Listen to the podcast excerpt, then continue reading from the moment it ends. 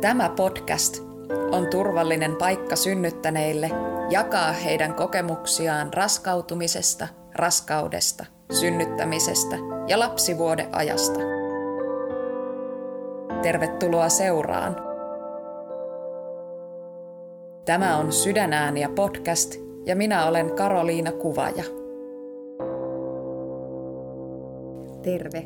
Karoliina teki positiivisen raskaustestin pari päivää sen jälkeen, kun oli saapunut opiskelukaupunkiinsa Brysseliin suorittamaan toista maisterivuotta. Raskausaikana Karoliina valmistautui aktiivisesti muun muassa raskausjoogassa.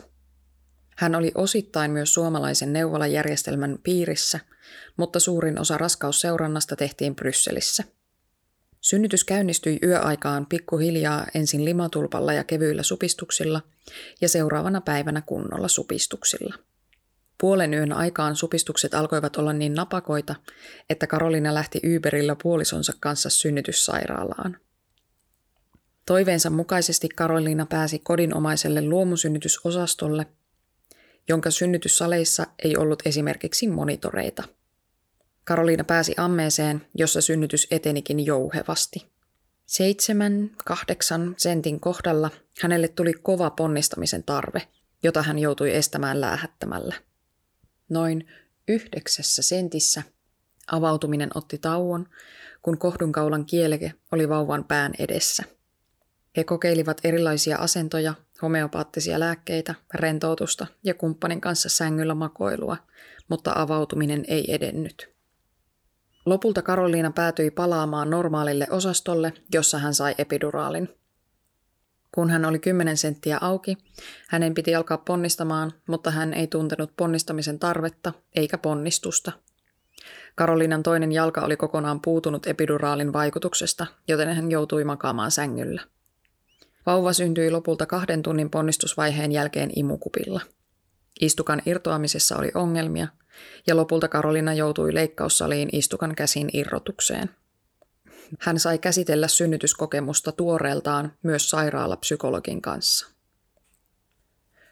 ja podcast-sarjassa synnyttäneet kertovat kokemuksiaan omin sanoin. Sarja ei sisällä terveysneuvontaa, virallisia hoitoohjeita tai synnytyksen ammattilaisten neuvoja. Jos sinua mietityttää jokin asia oman raskautesi tiimoilta, otathan yhteyttä terveydenhoitohenkilökuntaan. Tervehdys Karoliina. Moi Kaima. Totta. Haluatko ensimmäisenä esitellä itsesi? Joo, no siis lyhykäisesti mä olen Karoliina, mm, helsinkiläinen ja 35-vuotias ja yhden lapsen äiti. Haluatko ensimmäisenä sanoa jotain raskautumisesta? Se oli loppukesää 2018 ja mä olin just lähtenyt Helsingistä Brysseliin, että mä tiesin, että mä vietän seuraavan kouluvuoden maisteriopintojen parissa siellä. Ja mä olin tuota ollut, olinko mä kaksi päivää ollut sitten siellä, niin mä olin siellä, että hetkonen, että nyt jotenkin, että ei ole kuukautiset ihan alkanut, miten niitä olisi ehkä pitänyt, ja mun alavatsaa silti nipistelee tavalla, mitä mun ystävä oli joskus kuvaillut, tällaista nipistelyä, kun hän oli tullut raskaaksi. Ja mä olin silleen, että nyt voisiko olla tällainen tilanne. Ja sitten tällainen tilannehan se oli, että mä tein sitten raskaustestin, positiivisen raskaustestin. Ja se oli aivan ihana yl- uutinen ja yllätys, vaikka periaatteessa me oltiin kyllä mun kumppanin kanssa puhuttu lapsen hankinnasta. Se ei ollut pitkään mitenkään aktiivisena meidän elämässä, mutta oltiin periaatteessa keskusteltu, että se saisi olla mahdollista jotenkin. Me oltiin sen kesän aikana siitä käyty keskustelu. Mä itse muista sitä, mun puoliso kuulemma muistaa sen vähän tarkemmin tai jotenkin, että me oltiin se puhuttu, että näin, jos tapahtuu, niin tapahtuu. Mutta sitten se tapahtui ja mä olin just muuttanut Brysseliin ja mun kumppani oli tulossa sitten siinä mua viikon jälkeen.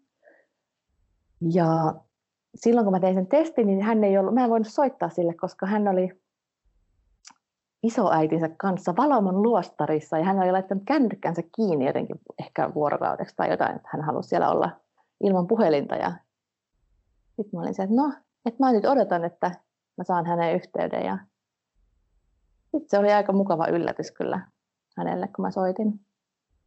Että joo, se oli silleen niin kuin aika yllä, siis yllätys, mutta kuitenkin, että me tiedettiin, että näin, näin voi käydä, kun ihmiset päättää tällaisesta, tällaisen niin kuin mahdollisuuden. Tai tällaiset, että se voi tapahtua, että voidaan tulla raskaaksi. Niin, joo. Kyllä pakko sanoa, että on, kyllä tunne itteni tosi onnekkaaksi, että, että se tapahtui niin, niinkin niin kuin helposti ja just, että ei tarvinnut, ei, niin, että ei siihen ei liittynyt sit enempää mitään odottelua tai tällaista. Mm. Miten sä voit raskausaikana? No raskausaika kokonaisuudessaan meni tosi hyvin. Se alku, ensimmäinen kolmannes, niin mulla oli vähän pahoinvointia. Ja silloinhan, mutta en oksennellut, mutta sellainen pieni, sellainen kuvotuksen tunne, vähän kuin olisi ollut jatkuva pieni krapula päällä. Ehkä semmoinen olo oli.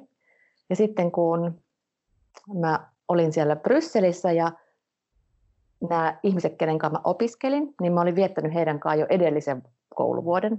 Että et mä tunsin heidät etukäteen, mutta enhän mä voinut kertoa niille, niin kuin, että tämän halunnut kertoa, koska se raskaus oli niin alussa, että mä halusin odottaa. Ja sitten opiskelijarientoihin kuuluu välillä, että käydään oluella tai muuta. Ja sitten mä jotenkin niitä tilanteita aina stressasin kauheasti, että että, mitä, että ne heti arvaa, että miten, että, että miten mä niin kuin pääsen näistä tilanteista pois tai, tai että en mä jaksa lähteä minnekään iltaisin enää, että mitä ne ajattelee musta. Tai jotenkin tällainen, tällainen liittyy siihen mun alkuraskauteen, mikä oli tai niin kuin nyt, tai se oli silloinkin jo niin kuin hauskaa, kun mä tiesin, että sitten mä kerron tietenkin. Ja sitten kun mä kerroin mun näille opiskelukavereille, että hei tyypit, että mä oon raskaana ja sanoin, että vitsi mä oon stressannut, että tai kun me en haluttu kertoa vielä teille ennen kuin se oli se 12 viikkoa täynnä, niin sitten ne oli että ei me olla kuule, ei kukaan ajatellut mitään, että mitä sä tilaat jossain baarissa, että juoksa jotain teetä vai olutta. Että niin kuin, että se oli kaikki vaan mun päässä. Se oli hauska. Mutta muuten mä, raskausaika meni hyvin. Mulla ei ollut mitään kolotuksia, ei kipuja. Tietenkin Äh, no nukkuminen kävi vähän työläämmäksi ja piti halata kaikkia tyynyjä. Ja, ja me asuttiin, nel, olikohan se neljännessä kerroksessa, mihin ei ollut hissiä, että mä kävelin. Itse asiassa me asuttiin tämä mun raskausajan kolmessa eri asunnossa siellä Brysselissä, mutta sitten se viimeisin asunto oli neljännessä kerroksessa ilman hissiä ja sinne mä päivittäin menin aina kerran tai kaksi että pystyin niin kuin pysymään aktiivisena ihan niin kuin synnytyspäivään, synnytykseen asti, ilman että oli mitään, mikä olisi niin kuin estänyt mun normaalia toimintaa. Olitko niin kuin ollenkaan suomalaisen neuvolajärjestelmän piirissä, vai oliko sulla kaikki seurannat siellä Brysselissä? Aika nopeasti sen raskaustestin jälkeen mulle tuli sellainen tunne, että nyt mä haluan jotenkin puhua tästä jonkun suomalaisen terveydenhoitoalan työntekijän kanssa. Sitten mä soitin Helsingin sinne neuvolan ajanvaraus- ja palvelunumero, missä sain niin kuin siis kysellä myös asioita. Että se ei ollut pelkästään ajanvarausnumero. Niin sitten mä sieltä juttelin jonkun ihanan ihmisen kanssa ja sain kysyä kaikki ne kysymykset, mitä mulla oli päässä omalla kielellä, omalla äidinkielellä.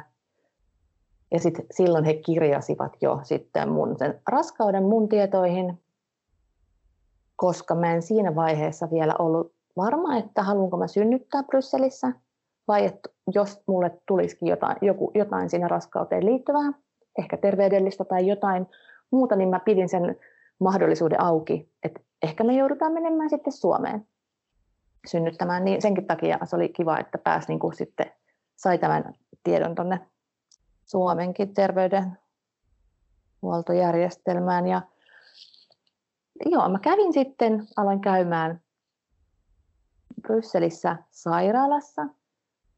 Siellä on vähän erilainen terveydenhuoltojärjestelmä ja mä olin itse siitä vähän Ulapalla, niin, tai niin kuin ihan tarkalleen, että siellä olisi ollut sit joku tällainen neuvolakin, mihin olisi voinut mennä, mutta se selvisi mulle sitten paljon myöhemmin. Niin sitten mä kävin yhdessä sairaalassa, siellä aina sitten ultrassa ja näin. Et kaikki tämä seuranta tapahtuu Belgiassa, mutta mä olin yhteydessä aina välillä Suomeen, jos mä halusin just kysyä jotain. Ja sitten joululomalla mä kävin, me käytiin neuvolassa Suomessa. Nyt on pakko sanoa, että mä en muista, mitä siellä neuvolassa tehtiin, muuta kuin, että kuunneltiin sydänääniä täällä Suomessa, mutta se taas toi sellaista niin kuin lohdut, tai sellaista niin kuin varmuutta tähän, että kun sai kuulla kaikki asiat suomeksi. Miten sä valmistauduit siihen synnytykseen? Synnytykseen mä valmistauduin aika paljon, tai, koska mä olen kuullut myös tarinoita ystäviltä ja kavereilta, ketkä eivät ole siihen valmistautuneet ollenkaan, mikä on mua aina hirvittänyt jotenkin ajatuksena. Niin mähän siis valmistauduin kaikella mahdollisella tavalla, että siis tietenkin lukemalla ihan hirveästi kaikkea netistä ja vertaistukiryhmistä. Kaikki, liityin kaikkiin Facebook-ryhmiin, mitä, mihin voi, eli siis tällaiseen ketkä odottajien ryhmään, ketkä kello on laskettu aika samassa kuussa. Ja sitten liityin Aktiivinen synnytys ryn Facebook-ryhmään, kun mua kiinnosti luonnonmukaisempi ja aktiivinen synnytys, missä itse olisin aktiivisena toimijana ja päättäjänä. Ja mä koen, että siitä oli kyllä paljon, paljon, paljon apua tai sellaista henkistä tukea sit kaikista näistä Facebook-ryhmistä, mutta erityisesti sitä aktiivisen synnytyksen Facebook-ryhmästä. Ja sitten mä aloin käymään raskausajan joogassa. Ihan, mä muistan, että olisiko mulla, mä olin, mä olin varmaan viikolla 12 jopa, kun mä aloin käymään. Ja kävin ihan siis melkein viimeiselle viikolle asti samassa, itse asiassa mä kävin kahdessakin eri paikassa, mutta se oli jotenkin tosi ihanaa, mutta koska mä oon joogannut aikaisemmin monta vuotta, niin sitten se oli mielenkiintoista, että piti ymmärtää, että nyt ei tehäkään mitään, mihin on tottunut, että raskausajan jooga onkin jotain ihan muuta.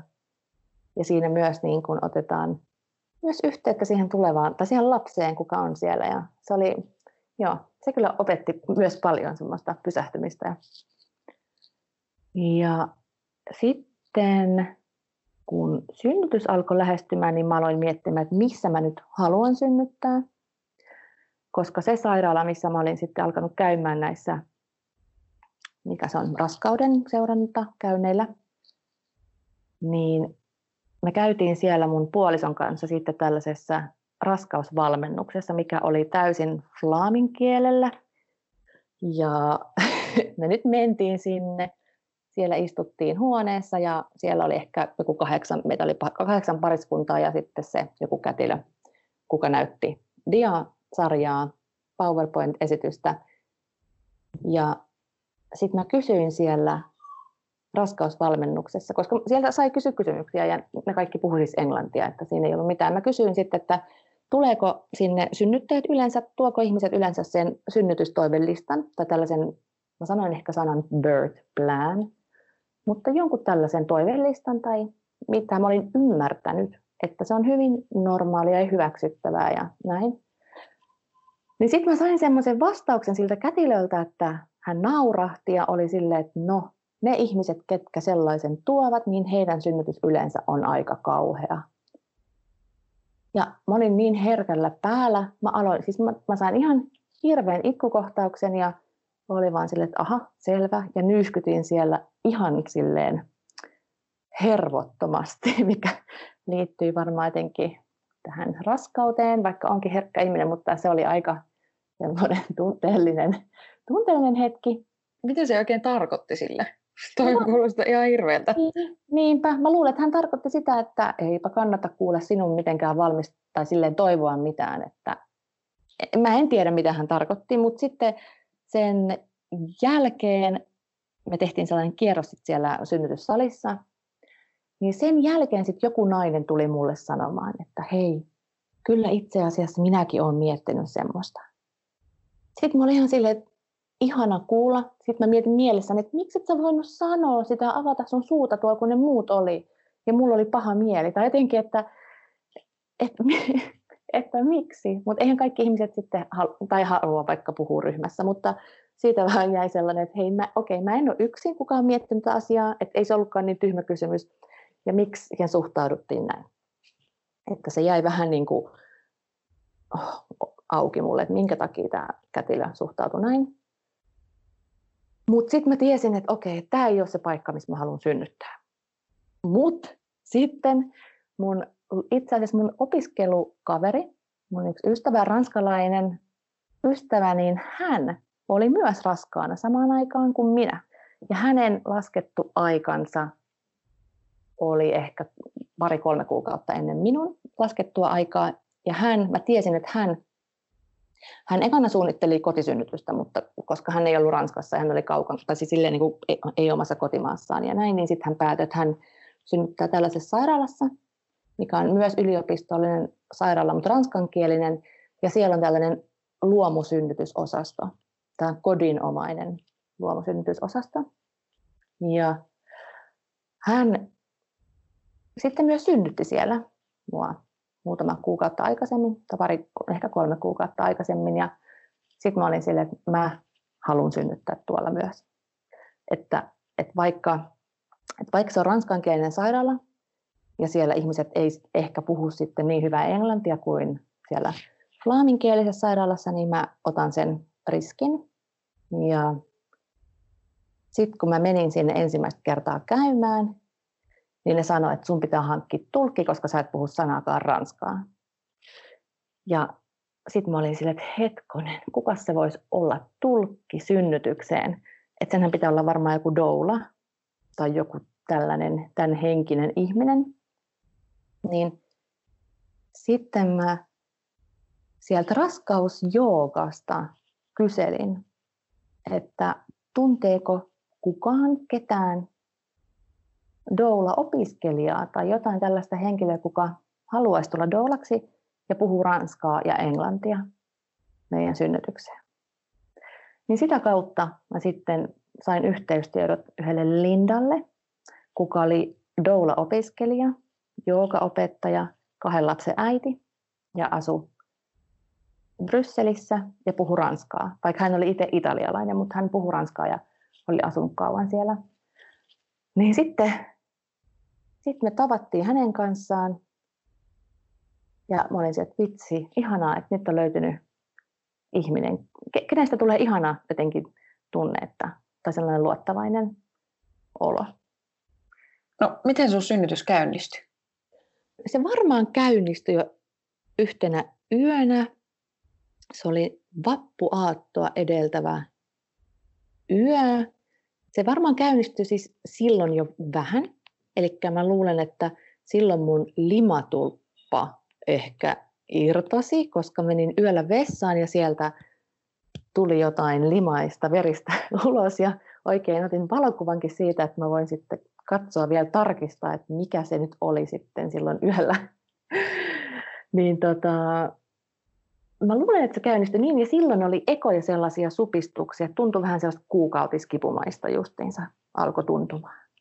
Niin mä olin sille, oli sellainen olo, että jaaha, että nyt, nyt jotain niin kuin tapahtuu, mutta se jäi siihen.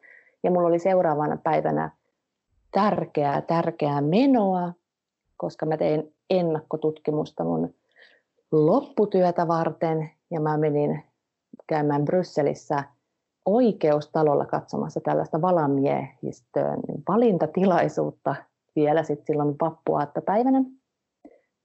Ja sitten mä istuin siellä ja siellä oli yksi mun koulukaveri mulle tulkkaamassa sitä, kun se oli ranskaksi. Ja sitten mä sieltä nousin, se oli iltapäivällä, mä nousin sieltä sitten, olin, että nyt mulla niin hulahti jotain housuun sanoin, että nyt on pakko niin mennä vessaan.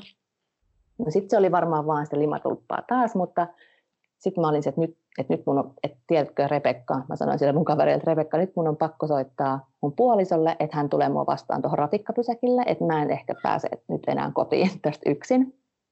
Et silloin mä tajusin, että okei, että nyt, nyt niin kuin tapahtuu jotain, että on ollut niin, kaikki on mennyt niin iisisti ja mä oon pystynyt itsenäisesti tekemään kaikkea ja niin sitten mä tajusin, että nyt mä en pärjää, että mä tarviin sen mun kumppanin siihen. Niin sitten kello oli ehkä viisi iltapäivällä, niin me mentiin sitten kotiin ja tehtiin ruokaa. Ja sitten mä alettiin kellottaa nyt supistuksia ja niitä tuli niin kuin, en mä muista, muutaman minuutin välein, mutta ne ei ollut mitenkään, mitenkään sellaisia vahvoja. Ja mä tiesin, että, että nyt me ollaan vaan kotona. Ja sitten mulla oli onneksi jumppapallo siellä kämpällä, mikä itse asiassa oli kyllä ihan liian tyhjä. Se, oli, niin, se olisi pitänyt täyttää paremmin ilmalla. Ja, mutta kumminkin mulla oli joogamatta ja jumppapallo, ja mä katsoin jotain ihan hömppäohjelmaa netistä, ja siinä se ilta meni, ja sitten söin jotain mun kumppanin tekemää kaalikeittoa, ja sitten niin kuin kello läheni ehkä puolta yötä, niin mä olin silleen, että nyt kyllä varmaan pitäisi soittaa sinne do, sille doulalle ja sinne sairaalaan, että kumpaa me soitetaan ekana ja että apua, että mitä nyt. Jotenkin oli sellainen vähän sellainen jännittynyt ja sellainen olo, että nyt pitää niin kuin ilmoittaa jollekin, että, että tämä synnytys varmaan oikeasti on niin kuin nyt käynnissä. Sitten me soitettiin sinne sairaalaan ja nehän kuuli tietenkin, että mä pystyin vielä puhumaan puhelimessa ja näin ja sanoi, että odotelkaa vaan vielä kotona ja näin, mutta että tämä kätilö, kuka siellä päivysti tällä luomusynnytysosastolla, niin hän niin valmistautui, että mä oon sinne jossain vaiheessa tulossa. Sitten mulla iski sellainen, että mä en niin kehdannut soittaa sille doulalle. Mua jotenkin hävetti, että mä synnytän. Siihen tuli, mulla tuli joku ihme sellainen, niin kuin, että jotenkin mua alkoi nolottaa, että onpa nyt, nyt on nolo. Että on niin jotenkin, se tuntui niin henkilökohtaiselta asialta tai jotain. Sitten mä olin mun kumppanille, että nyt et soita sinne Lindalle ja sano. No niin, mutta hän sitten soitti ja, ja sanoi, että, että kohta saattaa olla, että lähdetään sinne sairaalaan. Ja sitten siinä meni vielä ehkä tunti tai kaksi. Mä olin siellä kotona, pystyin olemaan. Ja mun kumppani jopa sanoi mulle, että hei, että mennäänkö vaan nukkumaan vielä, että kato, mennään nukkumaan ja katsotaan aamuun sitten tilannetta. Ja mä, mä olin ihan se, että what? Et, et, en, mä en usko, että, että sä voit, me voidaan enää mennä nukkumaan. Mä en ainakaan voi mennä. Ja mä ymmärrän, että sua väsyttää, mutta tämä synnytys on nyt niin kuin käynnistynyt. että, että en, mä, en mä usko, että me enää mennä nukkumaan. Ja hän oli hyvin pahoillaan siitä, koska sitä väsytti tosi paljon. Mutta sitten ne supistukset alkoi olla niin kovia ja sitten mä varmaan aloin jo silloin tota synnytys laulamaan, tai tuli vain sitä A, sitä A-äänettä aloin käyttää kotona, ja sitten me soitettiin sille Doulalle ja, ja sinne sairaalaan, että nyt ollaan tulossa. Ja sitten me mentiin Uberillä, Uberillä keskellä yötä sairaalaan. Ja mä siellä ölisin tai umisi, ömisi, amisin, miten mä nyt sanon sen, ölisin sen koko taksimatkan lauloin sitä lauloja. Oltiin varustauduttu, että oli pyyhe mukana ja ehkä joku muovipussikin, koska lapsiveltit ei ollut mennyt, niin oli kaikki synnytys. Sairaalalaukku pakattu ja jotain eväitä ja kaikki. Miten sä otit ne supistukset vastaan siellä kotona? Tietenkin mä muistin kaiken näistä raskausjuokatunneilta, että okei nyt heilutat lanteita edestakas ja pyörität lanteita ja mä keskityin vain siihen hengittämiseen silloin supistuksen aikoina, tai kun supistus tuli. Eli vaan keskityin siihen, että mä olin, mietin, että tosi syviä sisä- ja uloshengityksiä, että ei tarvitse tehdä kuin näin ja näin monta, niin sitten se on jotenkin ohi. Se ei ollut niin paha, että jotenkin se, koska nyt sitä ei enää niin kuin tarkalleen edes muista, että se ei ole jäänyt sellaisena erityisenä asiana mieleen, että mä oon jotenkin helposti pystynyt sitten siellä kotona vielä ottamaan vastaan. Miten teidät otettiin vastaan sinne sairaalaan? Joo, no me mentiin siis sairaalaan päivystyksen läpi ja sieltä ekana mä menin normaalin synnytysosaston tutkimushuoneeseen, missä sitten mulle tehtiin sisätutkimus ja katsottiin, että paljonko mä oon auki. Mä olin varmaan kolme senttiä auki. Ja sitten siinä samalla sisätutkimuksessa lapsivedet meni. Ja mun kumppani just tästä puhuttiin muutama tai vähän aikaa sitten tästä tilanteesta ja hän muistutti mua, että mä olin jotenkin panikoinut siinä hetkessä, että ette kai te puhkaisseet sitä jotain kalvoa koska se lapsivesi silloin meni siinä hetkellä, siinä sisätutkimuksen jälkeen tai sen hetkellä. Ja mä olin jotenkin tosi silleen, niin kuin, että ettekä te tehnyt mitään, mitä mä en halua. Koska mä olin jotenkin valmistautunut siihen koko ajan se vähän pienen puolustuskantaan, että kohta mulle kuitenkin tehdään jotain, mitä mä en halua. Ehkä mä olin lukenut paljon huonoja synnytyskokemuksia tai tällaisia ikävempiä juttuja. Mutta sitten mä tiesin, että mä pääsen kohta, että se kätilö on matkalla, kuka tulee sinne kodinomaiseen synnytysosastolle.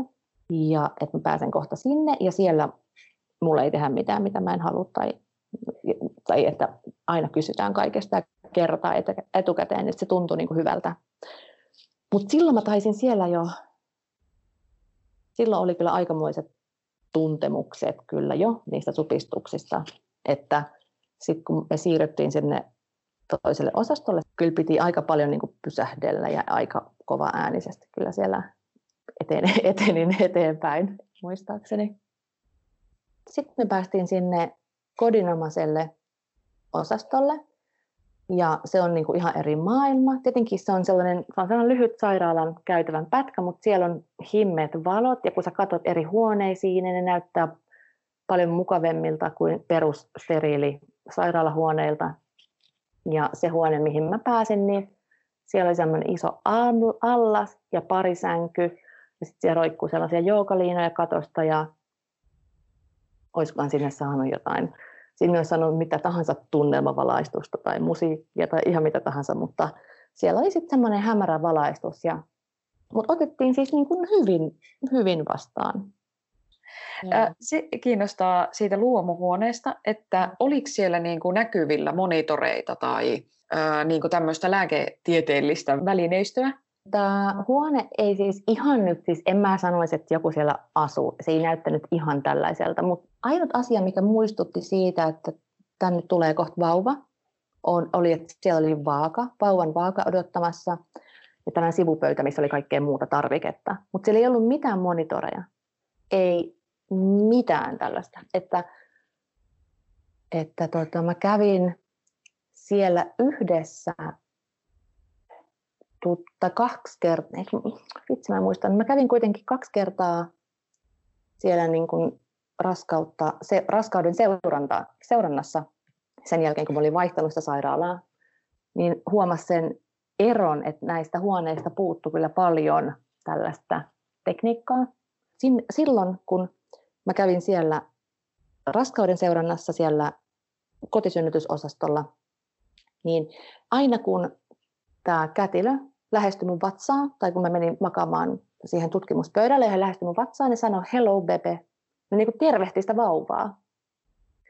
Ja se oli mun mielestä aivan mahtava juttu, koska että se niin kuin, oikeasti, että lapsia, tai niin kuin, että, niin, että siellä on se lapsi ja sitähän tässä me, tai niin kuin seurataan. Että ne otti sen niin kuin huomioon. Se oli jotenkin aivan jotenkin mahtava pieni juttu, mitä e-, ei ole tullut ehkä muualla ainakaan muistaakseni vastaan tästä ilokaasusta on pakko kertoa sellainen tarina, että sitähän, kun mä muuten, niin kuin mun tavoite oli, että tämä olisi lääkkeetön synnytys, mutta että ilokaasua haluaisin. Ja sitten jossain vaiheessa mä tajusin, että missään siellä raskausjooga, raskausjoogan alussa oli tällainen viiden minuutin kuulumisten vaihto kokemus ja kaikki kertoi vähän, että missä vaiheessa raskaus menee ja näin. Ja kukaan ei ikinä maininnut sanallakaan ilokaasua ja synnytystä Belgiassa samassa lauseessa. Mä olin ihan se, että hä, eikö Belgiassa saa ilokaasia? Sitten mä otin sen niin puheeksi siellä raskausjoukassa ja sitten mulle sanottiin, että joo, että ei sitä kyllä olekaan, mutta on yksi lääkäri, kuka sitä, yksi gynekologi on tuolla yhdessä sairaalassa, että suosittelen kyllä häntä, että, että häneltä saa niin ilokaasua. Silleen, että mitä? Koska mä oon tottunut koko mun elämäni ajan siihen, että synnytys ja ilokaasu kuuluvat yhteen jotenkin. Että sitten mä olin ihan niin kuin, mä olin oikeasti, kun mä alkoi, sit alkoi pelottaa, että apua, että miten mä pärjään, jos mä en saa ilokaasua, vaikka en mä edes tiedä, niin kuin, että miten se toimii, että toimisiko se mulle. Mutta se oli tosi jännittävää, mutta sitten seuraavan kerran, kun menin sinne luomuosastolle ja oli taas tällainen ihan loppuraskauden tsekkaus, ja mä kysyin, että onko teillä ilokaasua? Ne sanoivat, että on. Sitä meitä löytyy. Ja mä olin silleen, että jes, mahtavaa. Mutta itse asiassa mä en kaivannut, mulle ei tullut se ilokaasu mieleenkään, kun mä pääsin sinne. Tai niin kuin, mä en tiedä, kukaan ei siitä puhunut, se ei ollut missään esillä, mulle ei tarjottu sitä, enkä mä muistanut pyytää. Se oli hassua jälkikäteen, sillä että hetkonen, että sehän oli se mulle se muka tärkein juttu, mutta sitä ei tapahtunut. Mm. Ja miten se synnytys eteni siitä?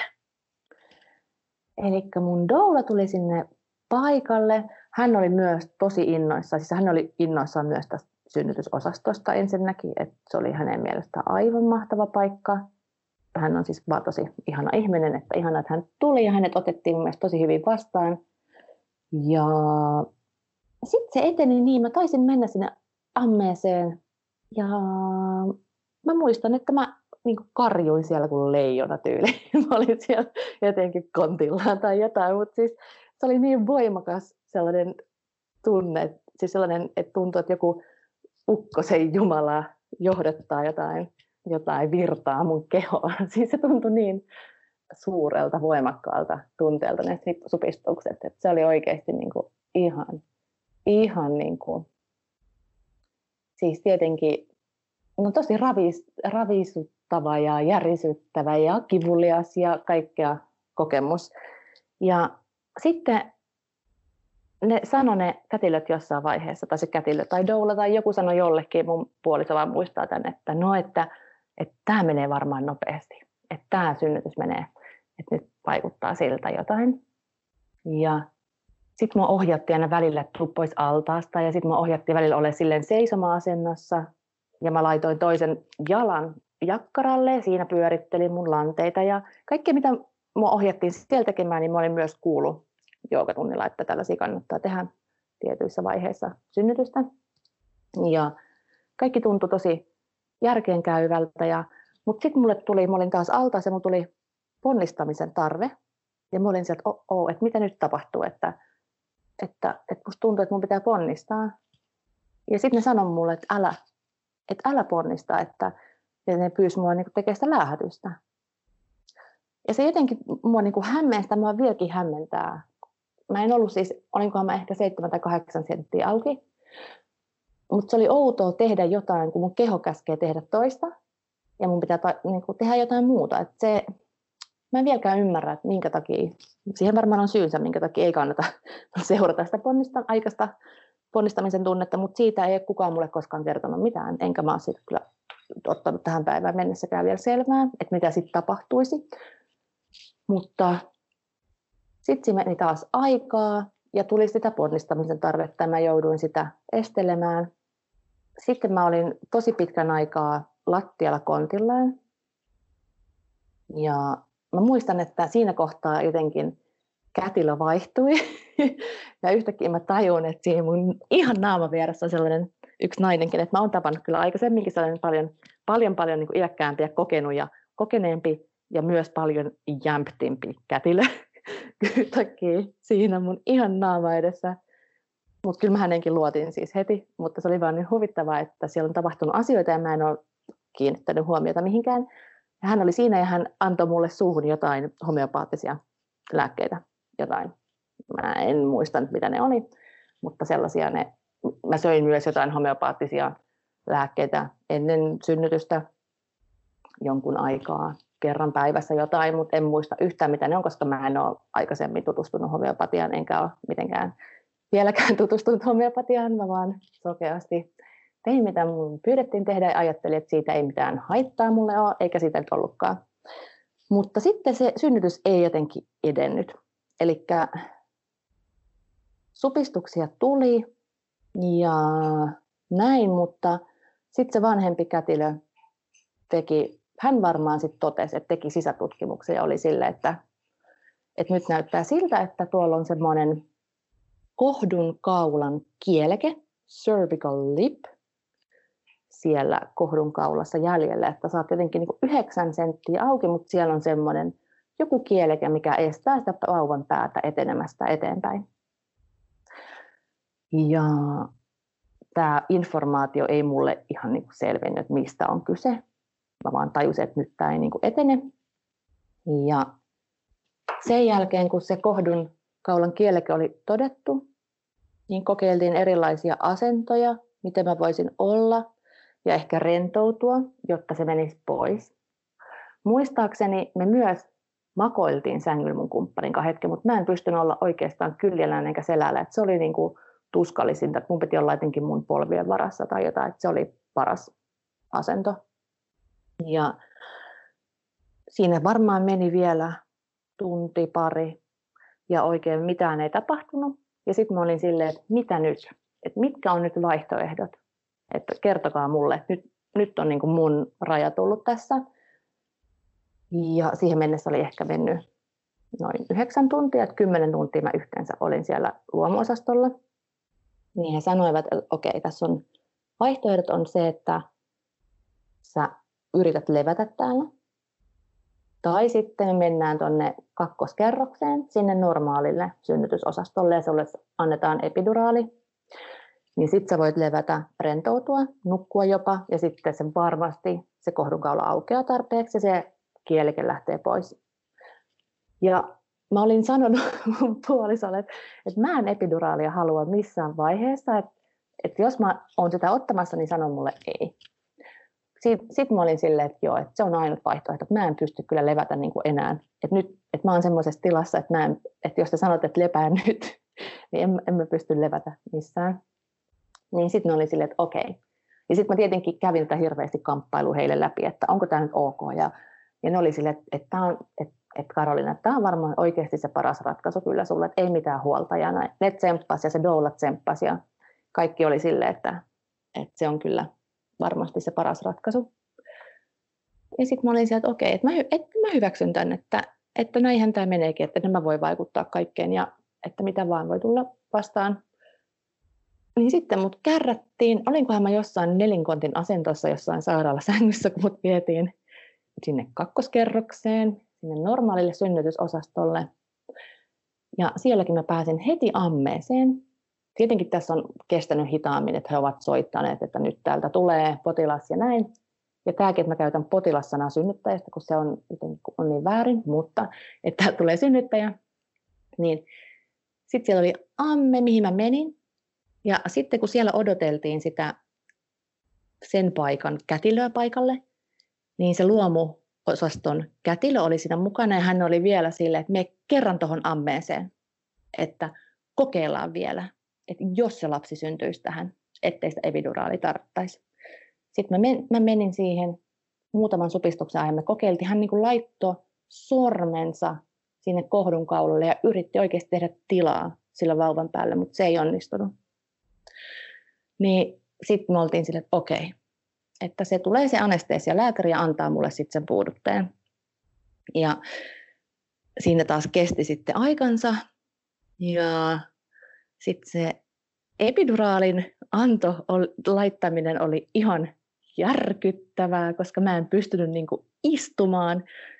Siis pakkohan mun oli sitten niinku istua se hetki. Sen voi kuulemma myös tehdä kyljellään, olen kuullut ja lukenut ja näin usein tehdään, mutta eipä siinä sairaalassa. Niin sitten musta tuntuu, että mä kakkaan isoa vesimelonia ja mun on pakko istua, että en mä voi istua. Mutta niin mä istuin ja se laitettiin mulle. Ja sitten mulle laitettiin myös se tippa käteen ja nämä kaikki, se oli kyllä aika, se oli niin kuin, sit mä olin silleen, että nyt tämä on se mitä, että onneksi mä sain olla siellä luomuosastolla tämän alkuajan, koska tämä on just sitä, mitä mä en olisi halunnut kokea, ainakaan niin kuin ensimmäisenä asiana, kun mä tuun sairaalaan, että mä kohdellaan kuin potilasta. No mutta sitten mä olin siinä sairaala sängyllä, laitettiin ne syke, sykettä seuraavat vyöt vatsan ympärille ja mä olin niin kiinni laitteissa. Sitten se oli hassua. Mulla alkoi puutua toinen jalka ihan kokonaan. Toisen jalkaan jäi vähän tuntoa. Ja supistukset mä vielä jotenkin tunsin, mutta niin kuin, että mä en, se, se vaan lähti se tunto sieltä toiselta puolelta tai toisesta jalasta täysin. Ja mä olin ihan se, että mä katsoin vaan sieltä monitorista, että ai nyt mua pitäisi sattua, mutta mua ei satu enää. Että miten tämä voi olla mahdollista? Että tämä on ihan, siis tämä on niin uskomatonta. Ja sitten siinä oli se nappi, mistä pystyi niin annostelemaan sitä epiduraaliin, niin mä, olin, mä en tiennyt, että siinä on mitään nappia, mutta onneksi oli, niin mä en sitä sitten ottanut enempää. Ehkä kerran sitten painettiin, mutta sille, että kun sitten se ponnistamisen hetki läheni, niin mä jotenkin tunsin jotain, niin se oli tosi hyvä. Mutta sitten siinä meni tosi kauan aikaa. Mä en edes tiedä, mitä tapahtui. Mä varmaan just nukuin silloin. Sitten me kuunneltiin vähän musiikkia, ehkä syötiin. Mun kumppani nukkui siellä huoneessa. Mun doula nukkui siellä lattialla. Ja aamu sarasti.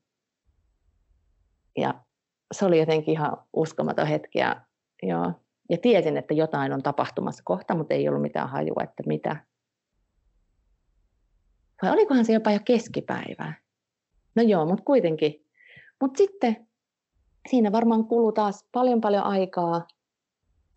Ja sitten siellä kävi joku tekemässä sisätutkimukseen. Hän on varmaan todennut sitten, että okei, no nyt sä oot sitten 10 senttiä auki.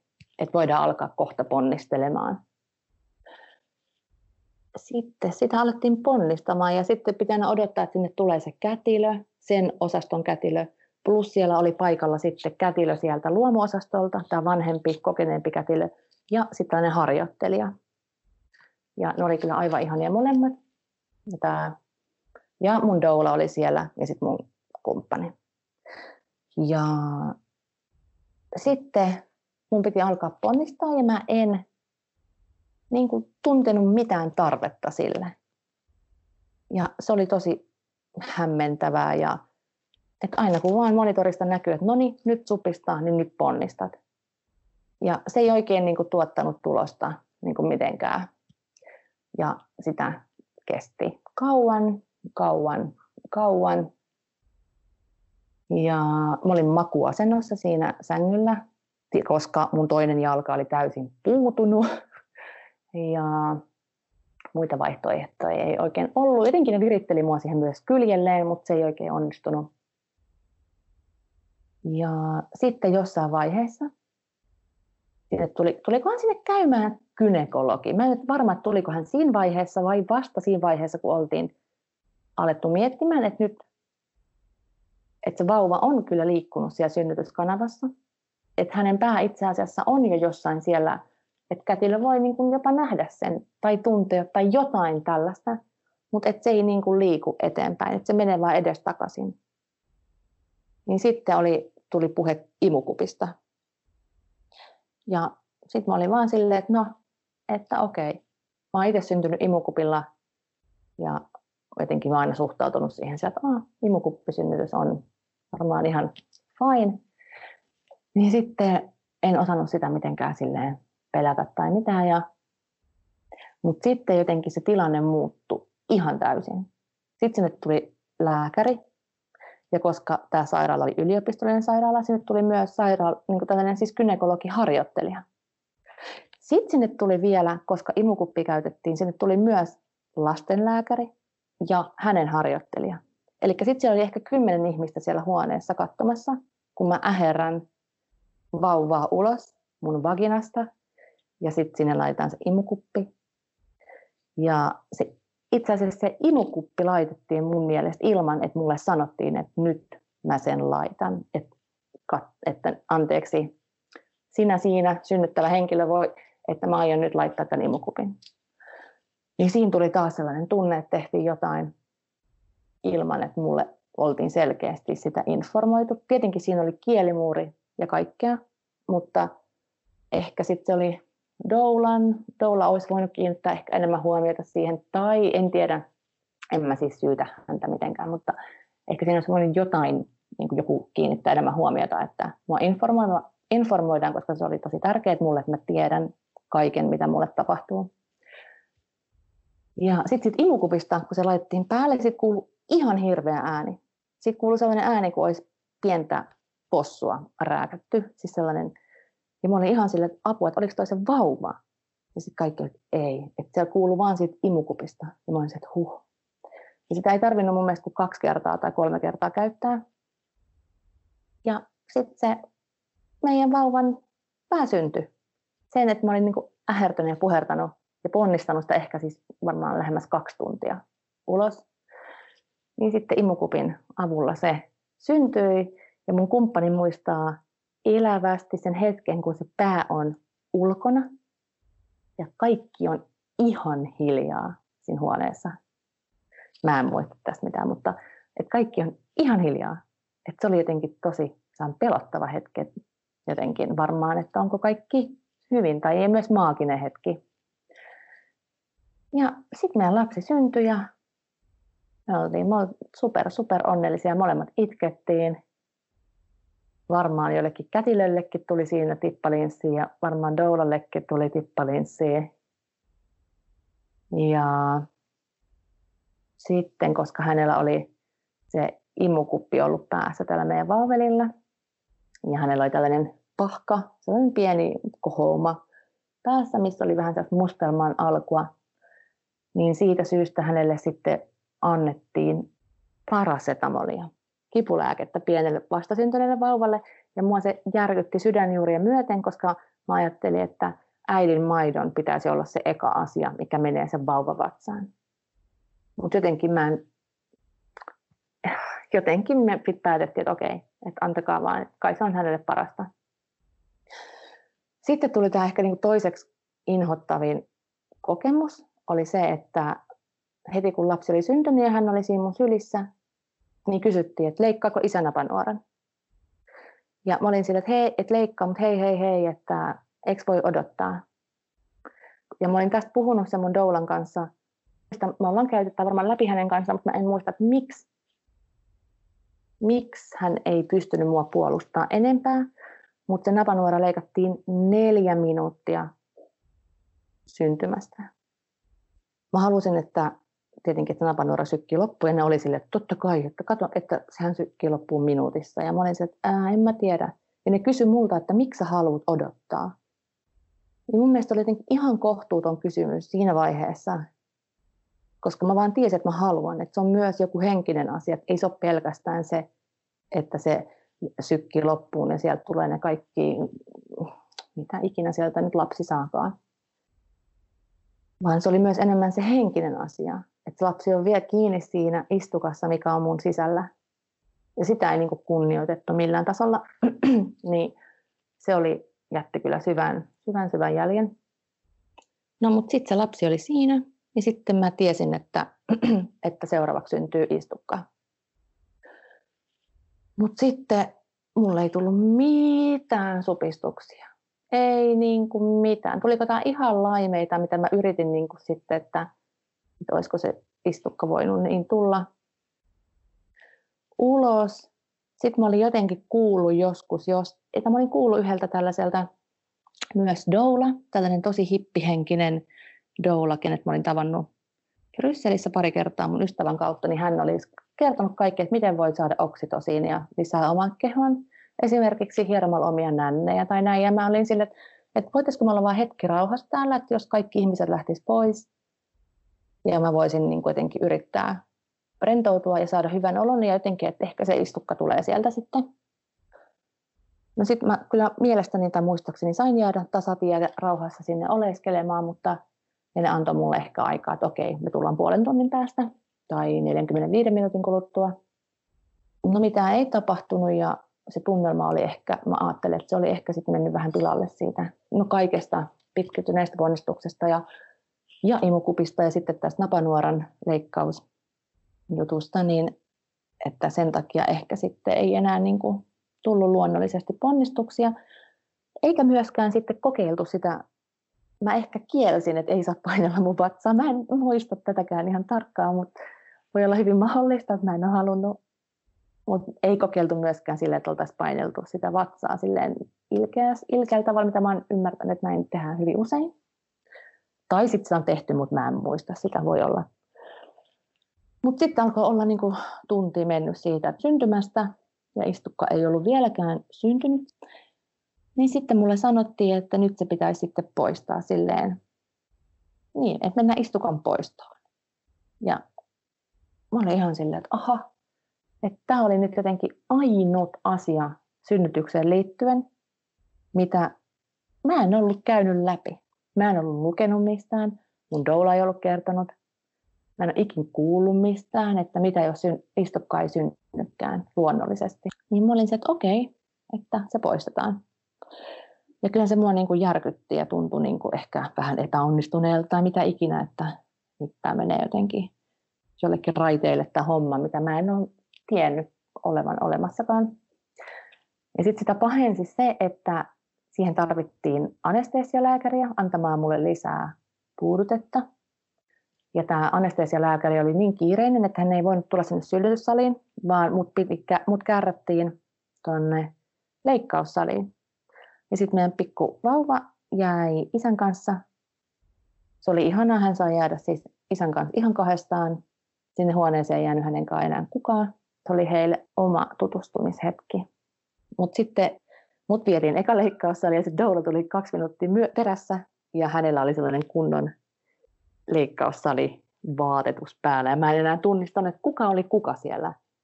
Että, ja se ihminen, joka tuli siihen mun haaroväliin ensiksi toimimaan, oli joku tällainen leikkaussalihoitaja. Tämä on keski-ikäinen mies, kuka alkoi lätkimään mun sisäreisiin sellaista punaista ainetta, mitä laitetaan ihoon leikkaussalissa ennen leikkausta. Ja hän oli hyvin kovi, kovakourainen. Ja mä olin se, että anteeksi, että voiko olla vähän hellävaraisempi. Ja sitten mun doula tietenkin sanoi, pyysi samaa ranskaksi ja hän vähän niin kuin ehkä tuhahteli jopa siihen. Ja sitten hän vieläkin jatkoi sitä lätkimistä ja mä olin ihan se, että mitä tämä on, että miksi mä kohdellaan näin. Ja sitten kynekologi tuli siihen mun jalkojen väliin. Mä en tunnistanut häntä samaksi, kuka oli käyttänyt sitä imukuppia just äsken, koska hänellä oli ne leikkaussalivaatteet päällä ja sellainen maski. Mutta hän oli siis se sama, kun mä tarkistin, että kuka sä oot. Ja sitten hän jotenkin niin kuin, ehkä vähän varoittamatta tai kysymättä, niin laittoi kätensä sitten sinne paikkaan, mistä se lapsi oli tullut ja mä huusin ihan täysiä, koska mulla ei, se epiduraali ei enää toiminut sillä tavalla. Ja sitten se lopetti sen ja mä olin siellä, että, että voitteko te odottaa, että se purtusaine alkaa taas vaikuttamaan uudestaan. Ja sitten musta taas tuntui, ehkä mä en tiedä onko tämä mun kuvitelma vai oliko se oikeasti, että se, se leikkaus oli hoitaja ja sitten siellä oli joku toinenkin hoitaja, että ne jotenkin tuhahteli siellä. Mutta sitten sit yhdessä vaiheessa kynekologi että nyt mun pitää vaan tehdä tämä, että nyt me tehdään se. Ja sitten hän otti sen istukan ja se tuntui tosi epämukavalta, mutta mä ajattelin, että no, et ei voi mitään, että, nä, että näin on tehtävä. Ja siinä hetkessä onneksi mun doula oli siinä, koska kaikista tärkeintä oli se, että mä halusin sen istukan ottaa mukaan. Mä en halunnut, että sitä heitetään heti pois. Niin mun doula sitten hoisi sen niin, että me saatiin sitten pussissa mukaan. Sitten se oli siinä mun sairaalasängyllä jalkopäässä, mut kärrättiin takaisin sinne synnytysosastolle. Ja siellä me sitten odoteltiin mun puolison ja vauvan kanssa ja sanottiin heipat mun doulalle. Ja siinä vaiheessa sitten se doula kertoi, että siellä oli ollut kaksi mun ystävää, mun opiskelukaveria, joku kuusi tuntia odottamassa siellä sairaalassa aikaisemmin, koska ne tiesivät, että mä oon synnyttämässä niin ne oli ollut odottamassa siellä, että, ne, että mä oon synnyttänyt. Niillä oli mukana blenderi ja hedelmiä ja marjoja, koska ne olisi tehnyt mulle smoothien, missä olisi ollut ihan pieni pala istukkaa. Mutta ne oli sitten lähtenyt kotiin, koska mun doula oli kertonut heille, että tässä ei tiedä kauan kestää ja että Karoliinalla on ollut tosi rankka synnytys, että se oli kestänyt sitten 19 tuntia ja 45 minuuttia että hän ei varmaan, ja sitten oli myöhäinen ilta taas, että hän ei varmaan jaksa teitä tänään nähdä, että tulkaa huomenna, että mä kerron terveiset. Niin sitten mä sain nämä terveiset, ja mä olin to- tietenkin tosi tosi liikuttunut, että ne oli siellä ollut odottanut. Mä olin jopa tilannut pizzaa sinne sairaalaan itsellensä odottaessa, mutta ne oli sitten lähtenyt kotiin. Mutta sitten me jäätiin sinne siis kolmestaan odottelee, että mut siirretään sinne synnyttäneiden osastolle. Ja olihan, se oli kyllä aika aika, aikamoinen tunnelma, semmoinen uusi, jännittynyt ja iloinen ja tosi tosi väsynyt samaan aikaan. Mm, olitteko te miten kauan siellä sairaalassa? Mä ajattelin aluksi, että me ollaan varmaan siellä pari kolme yötä, mutta heti ensimmäisenä päivänä siinä mun sängyn luona tuli käymään joku hoitaja.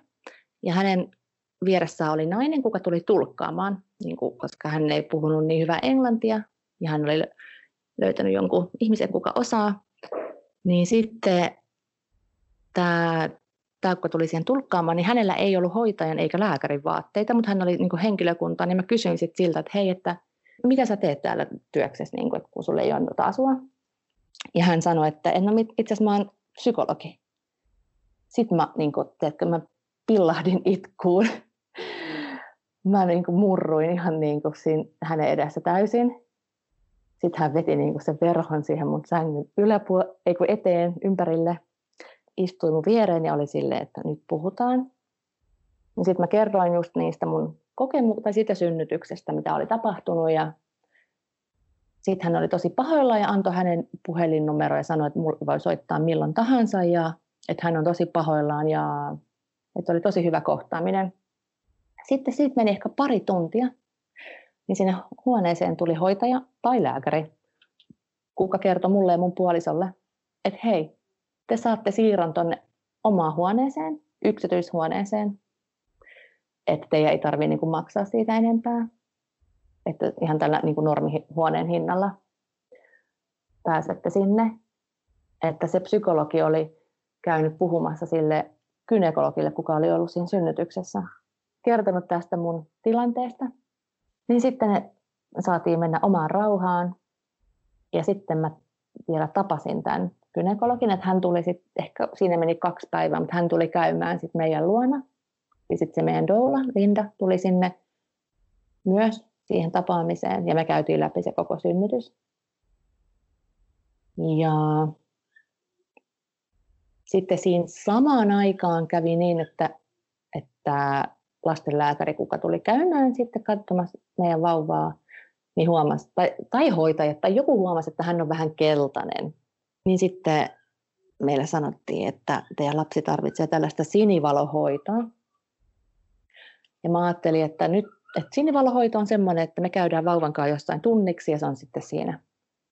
Mutta sitten kun mulle selvisi sit parin tunnin päästä, että ei, me tuodaan siis teidän huoneeseen tällainen sinivalo juttu ja tämän vauvan pitää olla siinä sen lampun alla vuorokausi putkeen, että häntä ei voi niinku pitää vaikka sylissä. Se oli niin suuri järkytys mulle taas. Siis mä järkytyin kaikesta niinä päivinä, koska mä olin niin herkillä. Mutta mä olin ihan, että miten toi pieni rääpäle voi olla yksin tuossa sängyssä, vaikkakin mä oon tästä lähellä, mutta kun sen pitäisi olla vaan mun iholla tai hänen isänsä iholla. Et niin jotenkin, että se oli jotenkin ihan niin, kuin niin suuri järkytys mulle, että kyse oli 24 tunnista sen sinivalon alla. Mutta sitten mä keksin ovellana hinata sen sinivalon mun sängyn yläpuolelle. Ja sitten me oltiin molemmat sen sinivalon alla sen vauvan kanssa niin yö. Tai oltiinko me jopa kaksi yötä sitten loppujen lopuksi. Mutta yhteensä me oltiin siis kuusi yötä siellä sairaalassa. Et siihen liittyi tätä keltaisuutta ja sitten sitä mun super super herkkyyttä ja semmoista, että tuntui tosi turvalliselta olla siellä, siellä sairaalassa. Ja sitten vielä vauvan aivot ult, tehtiin siis, mikä se on, ultra ääni aivoille, koska oltiin käytetty sitä imukuppia. Se oli vielä yhtenä päivän tällainen tutkimus, mikä tehtiin ja ei ollut siis mitään vauriota käynyt, onneksi. Mutta siinä oli tosi paljon kaikenlaista. Mutta, mutta se oli ihana tunne olla siis silleen turvassa, koska jos meidät olisi laitettu sen ihan pienen rääpelen kotiin vielä maassa, missä, mikä ei ole meidän kotimaa ja missä ei ole meidän perheenjäseniä vaikka ja näin, niin oli ihana jotenkin turvallinen olo olla siellä sairaalassa. Ja meitä opetettiin kaikesta, niin pidettiin huolta meistä ja sai kylmiä siteitä pyytää hoitajilta ja särkylääkettä ja tuntui tosi turvalliselta. Mitä sä haluaisit sanoa tällä hetkellä synnytykseen valmistautuvalle? Hmm. Synnytykseen hmm. valmistautuvalle mä haluaisin nyt sanoa, että kannattaa kyllä niin kuin olla yhteydessä omaan kehoon ja siihen vauvaan siellä kohdussa. Esimerkiksi käymällä raskausjoukassa tai jossain. Jotenkin, että tai ehkä yhteyden siihen lapsiin ja voi niin kuin miettiä sitä synnytystä sellaisena yhteisenä yhteisenä taipaleena sen lapsen kanssa. Ja että oikeasti, oikeasti niistä hengitysharjoituksista ja joogaharjoitteista ja kaikista oli ihan älyttömästi apua siellä synnytyksessä. Varsinkin siinä hengityksessä, että sä pystyt hallita sen hengityksen. Niin vaikka se kuulostaisi kuinka tyhmältä, vaikka sä et olisi ikin käynyt joogassa, niin meidän raskausjoogaan, koska siitä, siitä on apua.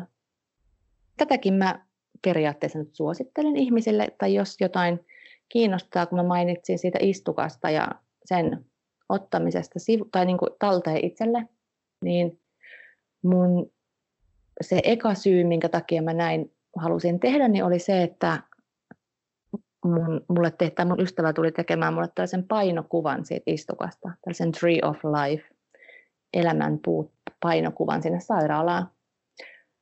Ja se, että me oltiin sovittu se, että me tehdään se yhdessä sitten samana päivän tai sitten seuraavan päivän, kun vauva on syntynyt, niin osoittautui niin kuin paljon paljon isommaksi asiaksi mulle kuin mitä mä olin koskaan osannut kuvitella. Se oli jotenkin sellainen ehkä rituaalinomainen juttu tai sellainen tärkeä asia tehdä, koska se istukan irrottaminen oli ollut niin inhottavaa. Niin se, että mä näin sen istukan ja me tehtiin siitä sellaiselle A3-kartongille, tai oliko meillä kolmekin kartonkia, niin painettiin ihan sillä verellä, mutta voi käyttää myös jotain vaikka marjoja ja mustikan väriä. Mutta painettiin sellaiset painokuvat, ja kun sen laittaa siihen pahville ja asettelee sen napanuoran puun rungoksi, niin sitten tulee oikein kaunis. Oikein kaunis pieni teos, vaikka kehystettäväksi. Tiedän, että tämä ei sovi kaikille, mutta mä koin sen tosi niin kuin voimauttavana ja niin palauttavana juttuna tehdä. Plus sitten mulle tehtiin tämä smoothie, missä oli kuulemma hyvin pieni palasta istukkaa, mitä mä, mä en edes nähnyt, kun se niin kuin tehtiin. Nämä mun ystävät teki sen siellä sairaalassa seuraavana päivänä. Ja tuota, jotenkin siinäkin oli joku omanlainen rituaali, vaikka mä nyt en ole ihan varma, että uskonko mä, tai joku siitä nyt ei ole jotenkin ehkä mitään hirveätä lääketieteellistä näyttöä, että onko sitä mitään hyötyjä, mutta voiko se ehkäistä vaikka synnytyksen jälkeistä masennusta, jos vaikka söisi kapseloitua, kuivatettua istukkaa, kuten jotkut tekee. Mutta ehkä siinä oli enemmän semmoinen niin kuin, sellainen henkinen voimauttava tekijä siinä itse tekemisessä. Ja siinä, että sai itse olla se herra. Että, joku, että kun se istukka on kuitenkin iso, hieno elin, mikä on niin kuin kasvanut tyhjästä sen lapsen kanssa, niin se olisi jotenkin ollut tosi sääli ja suru, että se olisi vaan heitetty roskeksen kylmästi, että mä en olisi edes vaikka nähnyt sitä. Niin mä oon tosi iloinen ja tyytyväinen, että mä vähän näin sitä. Ja sitten kun me oltiin tehty se painokuva, me vietiin, tai siis se mun ystävä vei sen vaan sinne hoitajalle ja sanoi, että nyt tämän voi heittää pois. Ja sitten se oli niin jotenkin siinä. Joo, mutta se oli jotenkin tosi, tosi tärkeä ja, ja sellaista, jos sitä harkitsee, niin kannattaa varmaan tehdä kuin jättää tekemättä. Joo. Hei, kiitos Karoliina. Kiitoksia. Kiitos, että kuuntelit tämänpäiväisen jakson. Jos pidit kuulemastasi, löydät meidät Instagramista ja Facebookista nimellä Sydänääniä podcast. Nettisivut löytyvät osoitteista sydänaaniapodcast.com. Minä olen Karoliina Kuvaja ja sinä kuuntelit Sydän ääniä. Kiitos vielä ja ensi viikkoon.